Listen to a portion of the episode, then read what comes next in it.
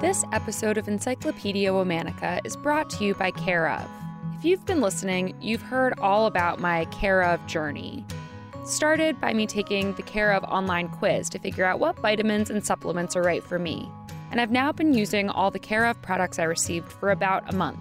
I have to say, I highly recommend doing this for yourself. I've never been very good about taking my vitamins regularly, but because Care ofs come in these nice packets, I find it really easy to take them every day, and I really am feeling great. Care of's products are formulated with good for you, clean ingredients that are backed by science. They're super transparent about the research and sourcing behind every product, which is important to me. I want to know what I'm putting in my body. Check it out for yourself. Go to takecareof.com and use the code encyclopedia for 50% off your first Care of order. That's takecareof.com and use the code encyclopedia for 50% off, 50% off your order.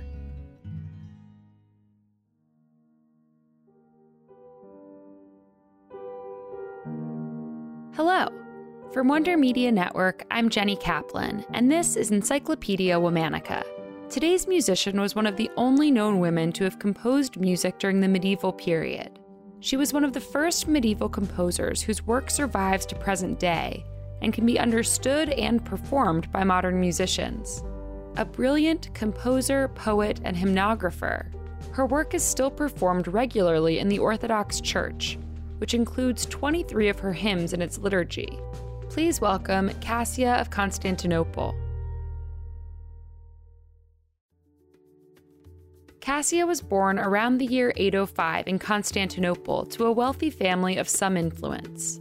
We know little about her early life. What we do know is that she was considered an exceptionally beautiful and brilliant young woman. Kassia was first recorded by Byzantine historians as taking part in what was known as the Bride Show. This was an event at which Byzantine emperors and royalty would choose a wife from amongst the most eligible women in the empire, giving the winning participant a golden apple as a token of victory. The bride show that Kassia attended was thrown for the young, soon to be emperor Theophilus, who was immediately captivated by Kassia. When Theophilus approached Kassia, he stated that through a woman came forth the baser things, to which Kassia quickly replied, and through a woman came forth the better things. Theophilus was so taken aback by Kassia's biting rebuke that he rejected her in favor of another woman, Theodora. After losing her chance to become Empress of Byzantium, Kassia founded an abbey in 843 right outside of Constantinople and served as its first abbess. Many historians have suggested that Kassia's move into monastic life was a response to her rejection from Theophilus.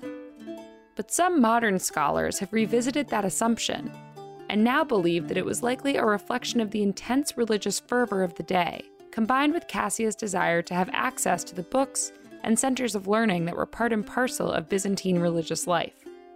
Over the subsequent two decades living at the monastery, Kassia spent significant time writing spiritual poetry and hymnal music to accompany her poems. Though it's unclear where she learned musical composition, she wrote nearly 250 hymns over her lifetime.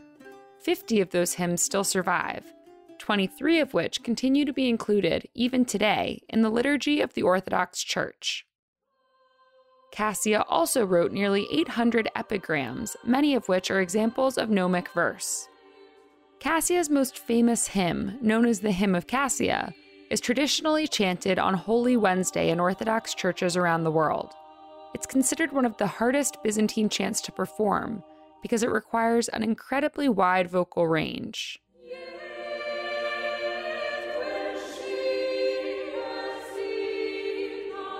Legend has it that the Emperor Theophilus, years later wishing to see Kassia one more time, went to the monastery, but was met by her empty cell.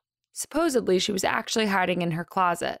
When he saw the hymn of Kassia on her table halfway finished, Theophilus added one line of his own. The story goes that Kassia chose to keep it in his honor, and it remains in the hymn today. While Theophilus may have maintained an affection for Kassia, that didn't stop him from persecuting her.